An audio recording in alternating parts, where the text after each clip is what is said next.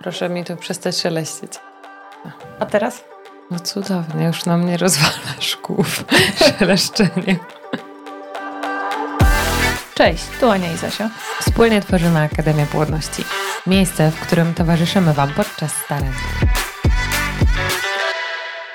Jesteśmy w szampańskim towarzystwie. Tak się zastanawiałam, Ado, czy jesteś tutaj na nasze zaproszenie, czy ty się w końcu zgłosiłaś, bo to było nasze wielkie marzenie, żebyś ty się tutaj znalazła, ale tak długo czekałyśmy na tego gościa, że już straciłam rachubę. Cześć dziewczyny. Chyba pierwsze, pierwsza wiadomość przyszła od Was, ale u mnie był problem z terminami, więc później jakby ja już się przypomniałam, kiedy trochę mi się zwolnił kalendarz, także można powiedzieć, że wszystkie trzy chciałyśmy ze sobą porozmawiać. Ale ekstra. Słyszycie już głos Ady. Mamy dzisiaj gościa w Akademii. Jest nią Ada, na którą czekałyśmy z, no, tak kilka tygodni dobrych. I liczyłyśmy na to, aż w końcu się spotkamy i się udało. Ado, czy mogłabyś się nam wszystkim przedstawić? Jasne, hej. Nazywam się Ada. Co więcej mogę o sobie powiedzieć? Jestem zwykłą dziewczyną, która lubi góry, lubi czytać. Mieszkam w Warszawie i prowadzę sobie takie zwykłe życie, w którym staram się realizować swoje zainteresowania i gdzieś tam szukać jakichś promyków radości w codzienności. I porozmawiamy sobie dziś o tym, bo od czego zaczęło się, od czego zaczął się pomysł na nasze spotkanie? Ado, ty na swoim profilu instagramowym podzieliłaś się wiadomością, w której powiedziałaś, że kończysz etap starań po wielu latach. Więc może zanim jeszcze dojdziemy do tego, przedstawiłabyś nam wszystkim swoją historię starań, waszą historię starań? E, jasne. E, tego Instagrama takiego staraczkowego rzeczywiście założyłam e, mniej więcej chyba dwa czy trzy lata temu i wtedy jeszcze aktywnie e, dosyć te starania u mnie wyglądały. A ten niedawny post faktycznie zakończył już ten etap. Natomiast jeżeli chodzi o, o samą naszą historię, to zaczęliśmy, myślę, że standardowo, podobnie jak większość par, jakoś mniej więcej rok po ślubie. To było w dwa tysiące czternastym, a, przepraszam, roku. dwa tysiące czternastym. Najpierw staraliśmy się, wiadomo, naturalnie, ale prawdę mówiąc, ja dość szybko zaczęłam szukać lekarza, bo mniej więcej po jakichś tak pięciu sześciu miesiącach i ciężko to w sumie mi teraz tak wytłumaczyć, ale po prostu jakaś taka tajemnicza intuicja yy, czy jakieś takie podświadome przeczucie podpowiadało mi, że coś może być nie tak. Nie wiem dlaczego, nie wiem skąd się to u mnie wzięło, ale, ale właśnie yy, w związku z tym yy, zaczęłam konsultować yy, tą, yy, te nasze starania z takimi zwykłymi ginekologami, że tak powiem, na początku. Yy, byłam u kilku różnych, ale wszyscy no, bagatelizowali totalnie te moje obawy i nie zlecili żadnych, żadnych badań, kazali mi być, że tak powiem, dobrej myśli i czekać na, na ten magiczny rok od, od momentu odstawienia tabletek. No natomiast właśnie już po tym roku, w dwa tysiące piętnastym roku to było chyba, trafiłam w końcu do lekarza, który specjalizował się w leczeniu niepłodności. No i on podszedł do, do sprawy już tak profesjonalnie, poważnie. Zlecił mi szereg badań i skierował do kliniki, w której sam zresztą leczył. No i w klinice, wiadomo, już poleciało trochę lawinowo, ale, ale też takim standardowym, powiedzmy, trybem, yy, jakaś standardowa diagnostyka, yy, szereg badań. Stwierdzono u mnie yy, najpierw zespół policystycznych jajników, chociaż Później inni lekarze gdzieś tam z tym polemizowali, także nie wiem, czy, czy to mnie ostatecznie dotyczy, czy nie. No i przeszłam monitoring cyklu taki stymulowany, ze stymulowaną owulacją, cztery inseminacje. No i też muszę powiedzieć, że w międzyczasie, tutaj wstyd mi się trochę przyznać, ale w międzyczasie sama zaczęłam szukać dużo różnych informacji na temat płodności i tutaj trafiłam najpierw na blog Ani, to w środku, jeszcze zanim dziewczyny tutaj zaczęłyście razem działać, bo, bo prawdę mówiąc to mimo, że ja miałam już prawie trzydzieści lat, to ja bardzo niewiele wiedziałam, słuchajcie, o moim organizmie, o moim ciele, o płodności jako takiej, więc ja musiałam bardzo dużo sobie doczytać i poznać e, tak naprawdę właśnie e, swój, swój organizm e, z tej strony. E, No i, i to jest w sumie też yy, tak, żeby teraz trochę pozytywnie coś wpleść, to to jest taka może jedna z tych lepszych stron niepłodności w tym sensie, że, yy, że gdyby nie ona, to, to myślę, że yy, właśnie nie szukałabym yy, tej wiedzy o diecie, nie, nie słuchałabym tak swojego organizmu i, i pewnie ten mój styl życia no, gdzieś tam byłby w dalszym ciągu taki, jaki był, czyli niezbyt higieniczny, niezbyt zdrowy. A no, albo dużo więcej czasu by to wymagało, żeby, żeby on się zmienił, tak? A wracając do kliniki, to, to po tych czterech inseminacjach lekarz zasugerował test na wrogość śluzu, który wyszedł pozytywny i to tak naprawdę był taki punkt zwrotny, można powiedzieć, w naszym leczeniu, bo też zasugerowano nam, że właśnie prawdopodobnie w moim organizmie są przeciwciała przeciwplemnikowe, czy tam jakaś niepłodność na tle immunologicznym, której warto byłoby się przyjrzeć. I trafiliśmy w ten sposób do profesora w Łodzi, który specjalizuje się właśnie w tej niepłodności na tle immunologicznym, u którego spędziliśmy w sumie dwa lata, które teraz z perspektywy czasu, no niestety uważam jednak za stracone, no, natomiast wtedy mocno wierzyliśmy, że ten trop jakby da nam sukces. Poddaliśmy się takiemu dosyć kontrowersyjnemu w sumie leczeniu i mam na myśli tutaj szczepienia limfocytami, które przeszłam z limfocytami męża. W sumie, w sumie dwie serie mieliśmy takich szczepień. No one oczywiście nic nie dały, czas mijał i, i kiedy profesor sam jakby zaczął mówić o in vitro, no to już stwierdziliśmy, że to jest ten moment, gdzie no chyba trzeba też jednak wrócić do kliniki i dać sobie spokój z tymi eksperymentami. I to był chyba już dwa tysiące osiemnasty rok, kiedy, kiedy ponownie zgłosiliśmy się do kliniki. Tym razem już przekonani o podejściu do in vitro. Przy czym tutaj też moje jakby wyobrażenie o, o in vitro no było totalnie naiwne i, i różne od rzeczywistości, bo ja sobie to wyobrażałam, że to jest taki, wiecie, pewniak, tak? Że wystarczy tylko nasza decyzja i, i jakby te dwie kreski mamy jak w banku. No natomiast tutaj rzeczywistość zweryfikowała totalnie te moje wyobrażenia.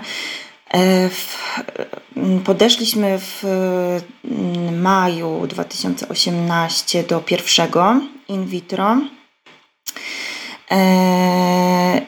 Natomiast jakby te moje komórki okazały się dosyć niskiej jakości i tutaj wspólnie z lekarzami przyjęliśmy taką strategię, że po tym pierwszym pick-upie ja nie miałam transferu, tylko przeszłam kolejno pod rząd trzy takie programy in vitro, trzy stymulacje i jakby zbieraliśmy te, te komórki i, i te zarodki, bo pojawiła się w międzyczasie niestety kolejna przeszkoda na podłożu genetycznym tym razem. Gdzieś tam w procedurze in vitro trzeba przejść na początku takie rutynowe badania genetyczne, jakby oboje rodzice chyba, albo tylko może kobieta, już nie pamiętam. No i wydawało się, że to taka po prostu zwykła formalność, natomiast u mnie to badanie genetyczne wykazało, no nie dość, że tą mutację M T H F R bodajże, która jest dosyć chyba powszechna, ale jeszcze dodatkowo nieprawidłowy kariotyp, translokację dwóch chromosomów. No i tutaj to już wymagało takiej szerszej konsultacji z genetykiem, który oszacował, w sumie nie wiem skąd on to wziął, chyba teraz tak sobie jak myślę, to z kosmosu, oszacował szansę na zdrowy zarodek pięćdziesiąt na pięćdziesiąt, tak? Więc jakby tutaj też jeszcze wesz, weszło jakby w grę samo badanie genetyczne tych zarodków, P G D to się, to się nazywało.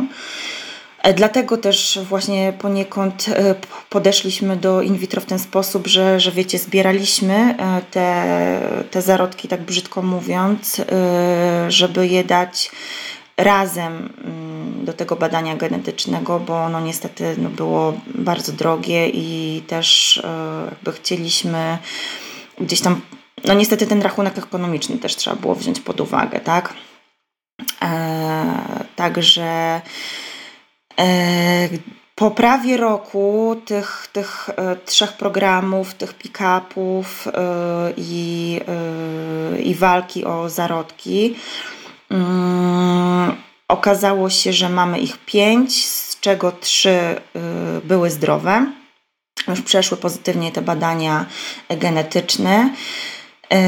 I, I zaczęliśmy się przygotowywać w dwa tysiące dziewiętnastym do pierwszego transferu. No i ja podchodziłam z bardzo wielkimi nadziejami do, do tego transferu, bo, bo jeszcze ta naiwność i ta wiara wielka w ten sukces magiczny in vitro była we mnie bardzo silna, mimo tych gdzieś tam poprzednich problemów po drodze. No natomiast ten, ten pierwszy transfer okazał się nieudany. Zresztą tak jak kolejne trzy. Kolejne dwa, przepraszam, bo w sumie były trzy. Mieliśmy trzy zarodki. I ostatni transfer miał miejsce w sierpniu zeszłego roku.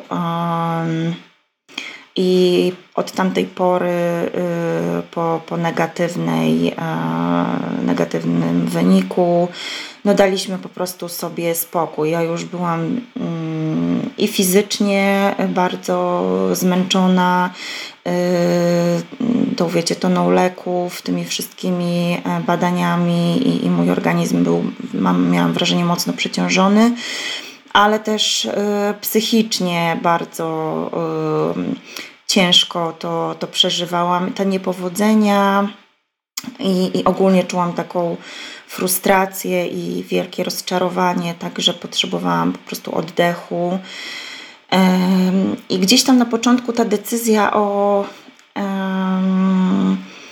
y, zakończeniu in vitro wydawała nam się taka może tymczasowa, Ale, ale im dłużej yy, zaczęliśmy o tym myśleć i rozmawiać, to, to jednak yy, doszliśmy do wniosku, że, że to jest chyba taki koniec yy, ostateczny, tak? Że, że już no, mamy oboje dość i, i trzeba się skupić na, na czym innym teraz. Pozwolisz, że przeczytam fragment z twojego Instagrama, jednego z wpisów? Bo, bo w ogóle, Ado, bardzo mądrze piszesz. To jest taki jeden z Instagramów, który się obserwuje z, z zapartym tchem i znajduje się tam bardzo dużo dla siebie. Ja tak mam. To jest post z siódmego stycznia, gdzie Ada napisała, że przychodzi w końcu taki dzień, kiedy trzeba zamknąć pewien etap życia i iść naprzód. Dla mnie taki czas nadszedł właśnie teraz. Moja I V F journey dobiegła końca. Mieszają się we mnie sprzeczne emocje. Z jednej strony ciągle jeszcze czuję rozczarowanie, ból i żal, że się nie udało, jednak z drugiej strony wypełnia mnie ulga, spokój i wolność, że to już za mną. Nie będę tęsknić za kliniką, lekarzami, lekami, badaniami. Mimo porażki było warto. I tu jest po prostu taki maksymalny dualizm. Czyli z jednej strony jest po prostu waga tej nadziei i tego, jak bardzo wierzyłam, że ten pewnik będzie pewnikiem, a z drugiej strony ta wolność, którą daje podjęcie decyzji, że to już koniec tych kalibrów oczekiwań i marzeń. Jak to było? Ja bardzo jeszcze jestem ciekawa. Jak w ogóle można się podnieść po takiej porażce, która, no wiesz, sama określasz, to też wybrzmiewa z wielu rozmów ze staraczkami, które podchodzą do in vitro i ono nie okazuje się jednak y, szczęśliwym. Nie, nie, nie czeka tam szczęście za tym zakrętem. Że to miał być tylko pewnik, że to miała być przecież formalność. Jak, jak sobie poradzić? Wiecie co, ja tak mam, że jak w coś wchodzę, to właśnie wchodzę w to na maksa i jakby robię wszystko, żeby czy, czy spełnić to swoje marzenie, czy, czy zrealizować jakiś cel, więc jak byłam w tym in vitro, to, to naprawdę walczyłam i miałam dużą wiarę i, i, i ta nadzieja była wielka, patrzyłam tak z optymizmem na to wszystko, ale, ale tak naprawdę tę naszą nieudaną walkę ja nie odbieram jej jako porażki, muszę wam powiedzieć, tak, bo, bo właśnie mam takie przekonanie teraz, że w czasie tej walki ja robiłam wszystko, co mogłam i, i byłam w tym na maksa.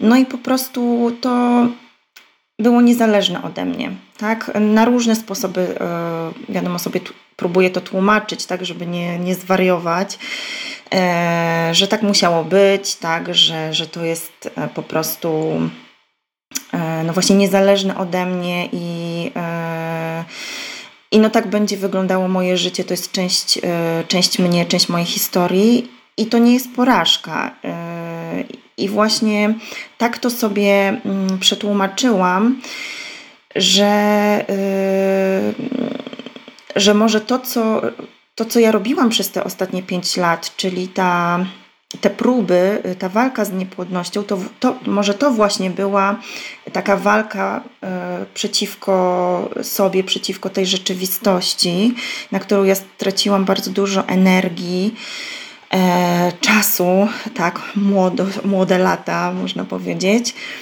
Ym, i, I że może właśnie, znaczy było warto, tak jak zacytowałaś, Zosia, e, to z, podpisuję się pod tym e, jeszcze raz, tak, było warto i, e, i zrobiłabym to jeszcze raz, ale mm, ale że po prostu przyszedł czas na to, żeby zmierzyć się z tym, że, że niepłodność jest częścią mojego życia i jeżeli ja chcę to życie przeżyć w spokoju, którego bardzo potrzebowałam już w pewnym momencie i takiej zgodzie, no to muszę zaakceptować to, co mi to życie dało. I, i to mi y, zrozumienie tego jakby właśnie dało mi taką wielką ulgę i, y, i tę wolność, o której napisałam, tak, że nie mogę z jednej strony sobie nic zarzucić, bo podjęłam te rękawice nie, i jakby nie, nie poddałam się biernie y, temu losowi, tak, gdzieś tam próbowałam y, coś zrobić. ale też nie za wszelką cenę, że jakby ja się bardzo cieszę z tego przebudzenia, które, którego doświadczyłam właśnie na, w ostatnich miesiącach tak naprawdę i jeszcze ciągle ono trwa, tak można powiedzieć, bo to jest proces przebudzenia w, w tym sensie, że żeby zadbać w tym wszystkim o siebie i, i tak jakby uświadomiłam sobie, że tak się skupiłam na tym braku dziecka, że zatraciłam po prostu wiele rzeczy, które wcześniej były dla mnie ważne, które są dookoła mnie i, i są dobre. No i na szczęście, na szczęście gdzieś tam przebudziłam się z tego pędu, z tego letargu. Myślę, że w dobrym momencie. Czyli teraz jesteś w momencie zaprzyjaźniania się z nową Adą i ja widzę taką, bo rozumiemy, że wciąż jakby ta walka o dziecko jest za wami i podjęliście decyzję, że nie będziecie starać, czy to jest tylko taka tymczasowa przerwa, no złapanie oddechu, tak jak to wiele osób też robi, przerwy od starań, czy już będziecie trwać w tym? Mm, to znaczy, yy, wiadomo, nigdy nie mów nigdy, tak? Więc nie wiem, co będzie w naszych głowach i sercach za, za rok, za dwa. Yy, natomiast yy, na ten moment yy, to jest raczej nigdy, tak? Czyli yy, zaprzestaliśmy starań w tym sensie, że jakiejkolwiek interwencji medycznej w tę naszą niepłodność i nie biorę żadnych leków, nie, nie widuję się z żadnymi lekarzami i też, też ostatnio takie porównanie śmieszne, ale myślę, że bardzo trafne usłyszałam, że może u mnie to jest tak jak trochę z y, alkoholizmem, tak? Że ja potrzebuję takiej jakby granicy, że y, nigdy już tego dziecka nie będzie, tak?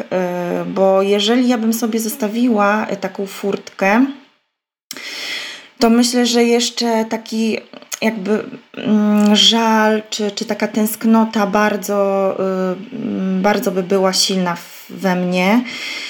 A, a kiedy ja sobie powiedziałam sama przed sobą, że, że po prostu tego dziecka w naszym życiu nie będzie i, i to jest taki definitywny koniec, to chyba jest mi po prostu lżej się z tym zmierzyć i ten nowy rozdział jest mi łatwiej otworzyć i otwierać się po prostu na tę nową przyszłość.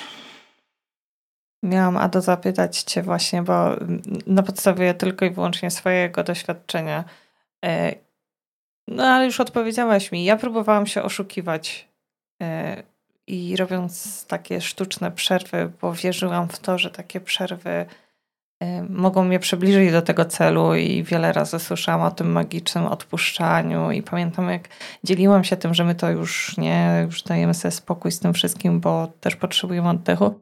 Aczkolwiek u mnie to nie było takie do końca, wiecie, szczere i myślę, że niektórzy, niektóre słuchaczki wiedzą, o czym mówię, bo, bo same gdzieś tam próbują tej takiej, kurczę, metody, tak bym to nazwała.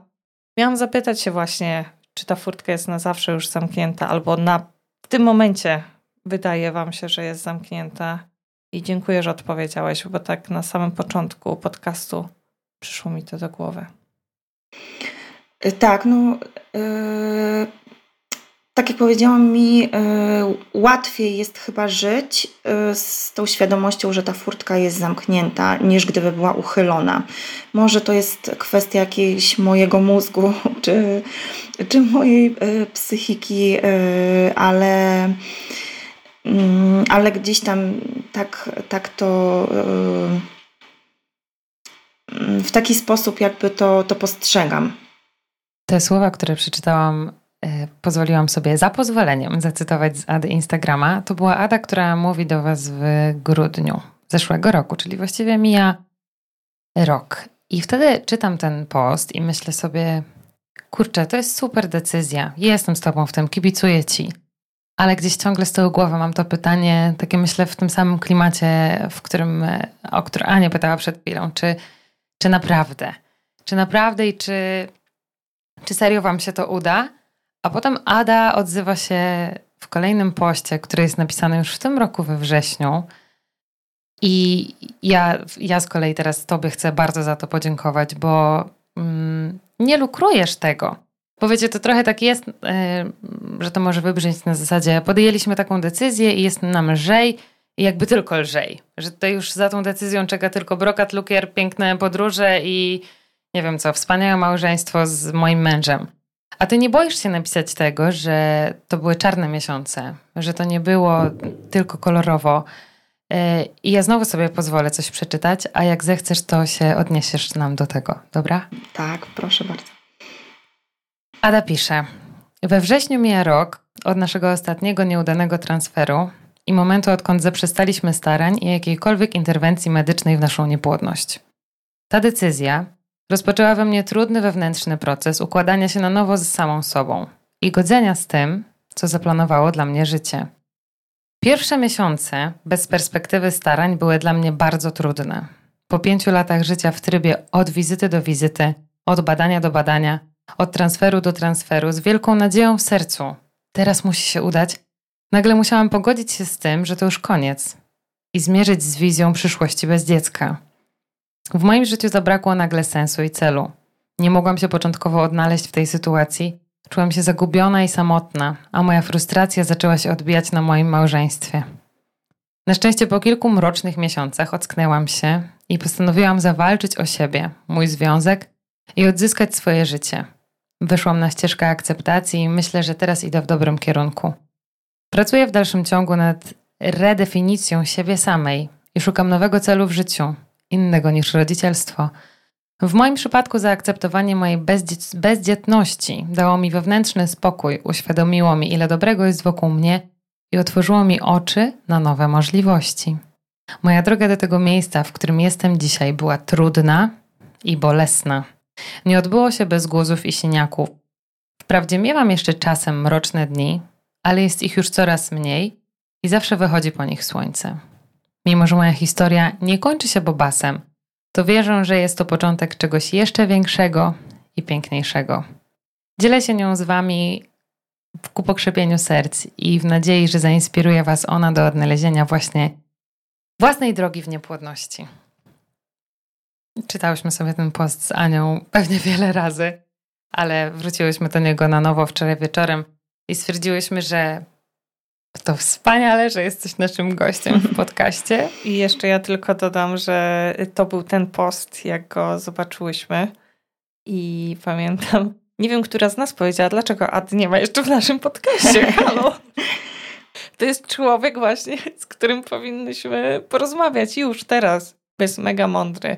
I tyle, tyle, tyle dobrego płynie z tych słów. Jeszcze, Ado, zanim cię dopuszczę do głosu, bo bardzo liczę na to, że to skomentujesz i że nam trochę powiesz o tym, co tutaj napisałaś i o tych mrocznych dniach i o tym właśnie, że to jest bez lukru i z całą prawdą, to licząc na to, że po drugiej stronie może siedzieć jakaś taka druga Ada, która może jeszcze jest te dwa kroki przed podjęciem tej decyzji, ale już jest tak zmęczona i tak być może marzy, żeby być w twoim miejscu, to ja bym chciała, żeby ona mogła to usłyszeć od ciebie. Co ja mogę powiedzieć takiej drugiej Adzie? No, generalnie to, że same dla siebie jesteśmy najważniejsze, tak? I trzeba dbać w tym wszystkim, przede wszystkim o siebie,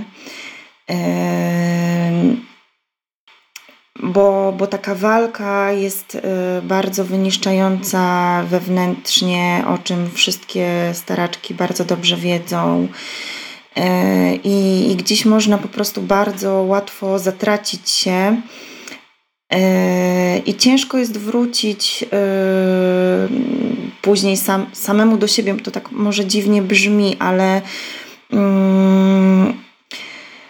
y, ja też miałam takie przemyślenia w pewnym momencie, czy jeżeli ja już zajdę w tę ciążę, to czy ja będę się potrafiła z niej cieszyć, czy, yy, czy yy, już doszłam do takiego yy, stanu, że zaczęłam wątpić, że to dziecko mi da szczęście, bo, bo ja już yy, yy, jakby to było już takie błędne koło, miałam wrażenie w pewnym momencie, yy, chyba walka sama dla walki. Yy, Już nawet y, te moje ma- motywacje do macierzyństwa gdzieś, gdzieś zatraciłam w międzyczasie. I y, y, y, ten przekaz, który chciałabym zostawić, jest taki, żeby, y, żeby właśnie y, słuchać w tym wszystkim siebie. I jeżeli y, czujemy, że coś jest zbyt ciężkie do udźwignięcia, to, to też dawać sobie właśnie przestrzeń do może nie tyle tej porażki, co, co do właśnie takiego życia w zgodzie ze sobą. Ja też nie ukrywam, że bardzo dużo dało mi w tych ostatnich miesiącach, które były bardzo trudne, tak jak Zosia tutaj przytoczyłaś, po prostu pomoc, której szukałam i na którą się zdecydowałam. Teraz jestem w takiej grupie wsparcia dziewczyn, które też podobnie jak ja powiedziały staraniom dość. I, i to mi bardzo też dużo dało. Nawet nie spodziewałam się, że, że tak szeroko taka, takie spotkania i taka, taka terapia może być uwalniająca i, i właśnie taka wyciszająca.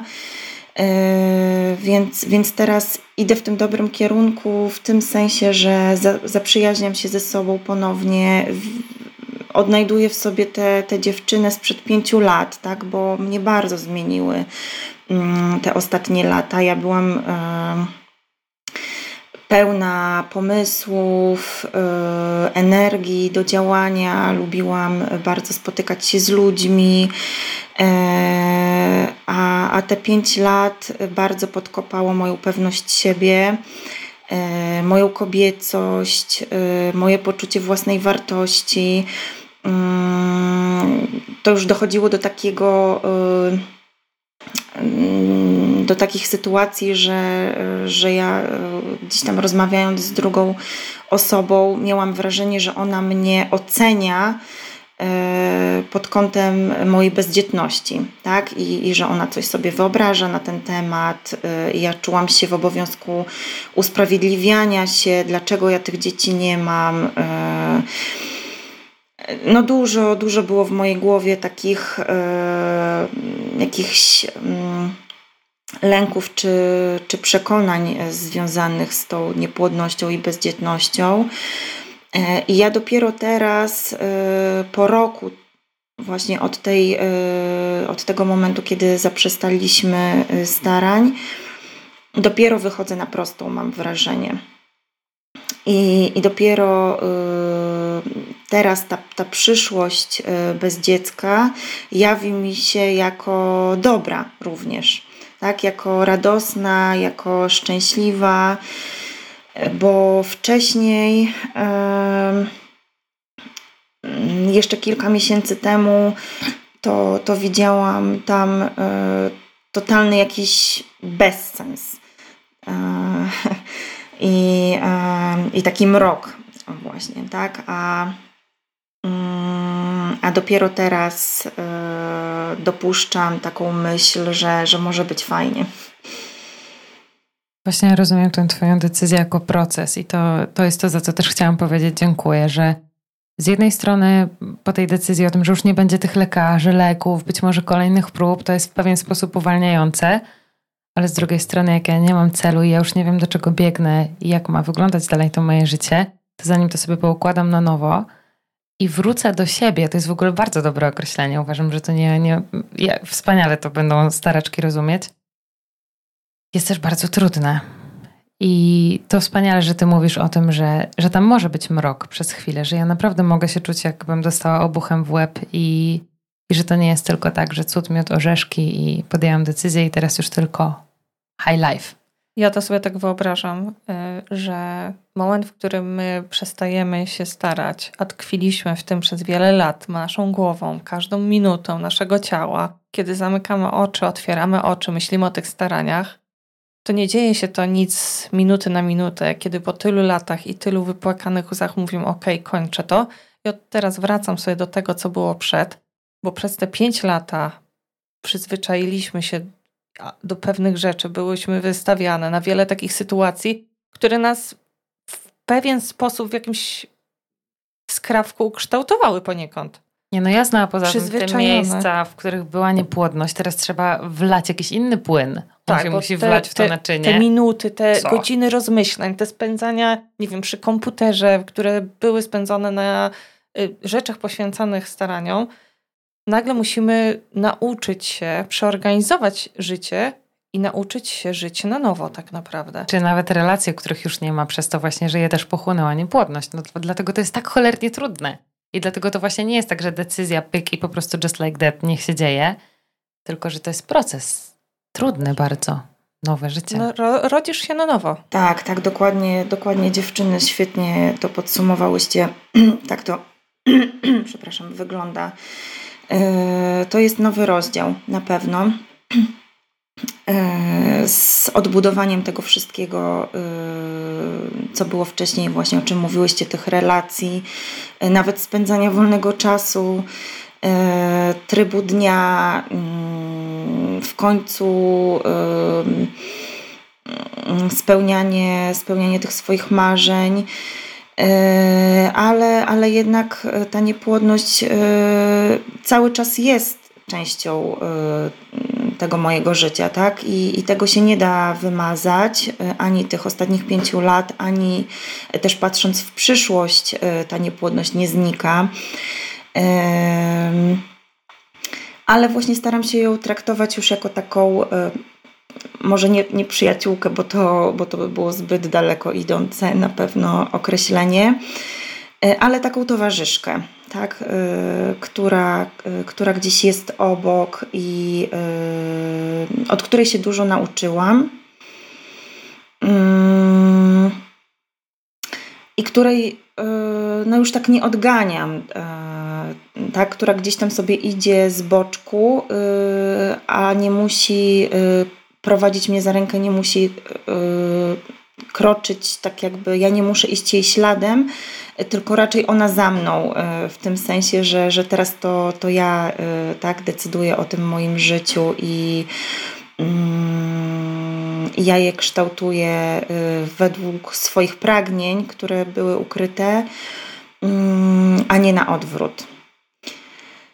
Natomiast też jeszcze chciałam powiedzieć, że, że ja bardzo szanuję dziewczyny, które walczą do końca, tak, bo to też jest wielka odwaga, może nawet większa niż właśnie powiedzenie stop, to też chyba nie można tego porównywać i ciężko jest oceniać jedno versus drugie. Ale y, ile one muszą mieć w sobie siły właśnie do, y, do, tej, y, do tej walki, do ostatniej kropli krwi, y, to, to też trzeba docenić, tak? Y, I psychicznej, y, i też fizycznej. Y, mimo, że zabrakło y, tej siły i, y, i odwagi, y, albo po prostu wybrałam no, inny scenariusz, y, inne zakończenie tej historii. Natomiast no wiadomo, nie ma jednej słusznej, prawda, decyzji, także, także też jakby chciałabym tutaj y, oddać, że tak powiem, szacunek i, i pokłon tym osobom, które y, no nie poddają się, tak? Ja myślę, że my tego nie zmierzymy, dziewczyny, wiecie? Tak sobie myślę, że to jest super, że ty masz w sobie tyle, w ogóle jakby świat miał tyle empatii w sobie, co ty. To by było cudownie, ale nie jesteśmy w stanie tego zmierzyć, bo ja sobie tak od razu myślę, że taka biegnąca staraczka, która walczy, jak ty to określasz, do ostatniej kropli krwi, yy, dla niej to ty możesz być heroską, że miałaś w sobie tyle siły, żeby powiedzieć stop i zawalczyć o siebie i to dla niej jest nie do wymyślenia i myśli sobie, Boże, jaka ta Ada musi być silna, ja bym tak nie dała rady, więc yy, Gdyby było tyle empatii na świecie, co w twoim sercu, to piękny byłby świat. Zbliżamy się do końca tego podcastu. Przepiękne słowa padły na koniec. W ogóle ta, tak przeróżnych metafor szukamy na tą niepłodność, ale nigdy nie padło jeszcze właśnie to, że ta niepłodność rzeczywiście przyjaciółką, ciężko ją określić, być może kiedyś. Natomiast towarzyszką taką, która ma jednak takie naleciałości do tego, żeby rządzić i żeby ciągać nas za ręce i trzeba ją zdecydowanym tonem ustawić. Skoro już tu musisz ze mną kroczyć, to krocz, ale idziesz w moim tempie i stawiasz kroki po moich krokach, a nie na odwrót. I to jest wspaniałe. Eee, zaszczycone jesteśmy, że byłaś, Ado, w naszym podcaście. Pięknym jesteś człowiekiem, a na koniec będziemy ci życzyć tego, co najbardziej lubisz. Bo Ada mówi, że kocha wino. Życzymy tak. ci dużo dobrego wina.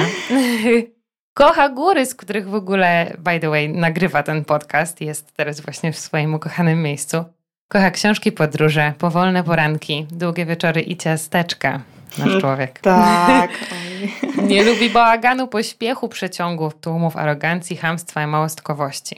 Jest uparta, wrażliwa, nieśmiała, silna, romantyczna, ostrożna, rozsądna, zorganizowana i wyrozumiała. I to właśnie Ada była naszym dzisiejszym gościem podcastowym. Przepiękny odcinek nam wyszedł z tego. Ada, dziękujemy ci bardzo. Ja dodam tylko przecudownie. Miałam powiedzieć również, że jesteś pięknym człowiekiem, ale Zosinek mnie ubiegł. Powtarzam to jeszcze raz. Piękny z ciebie człowiek. Dziękuję wam, dziewczyny, za wspaniałą atmosferę w ogóle tej rozmowy.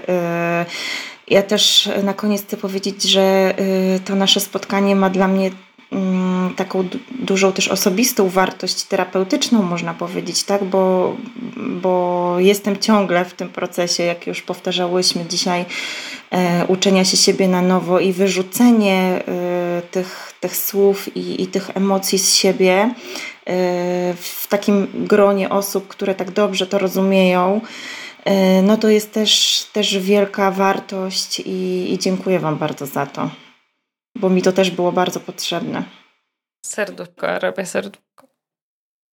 To jeszcze sobie pomyślcie, żeby już w ogóle tej wspaniałości dodać, nie wiem, zenit pod kosmos wybić, że prawdopodobnie po drugiej stronie siedzi jakiś słuchacz, który sobie myśli dokładnie tak samo, że to dla niego z kolei była terapia, więc ja cię, pomagajmy sobie wszyscy. I wszyscy razem wielki przytulas na koniec. Tak, tak jest. Buziaki, Ada teraz śmigaj na spacery po górach swoich ukochanych. Dzięki dziewczyny, dziękuję bardzo. Miłego Trzymajcie dnia dla się. Was. Do Trzymajcie usłyszenia. Się wszyscy. wszyscy. Pa. Pa.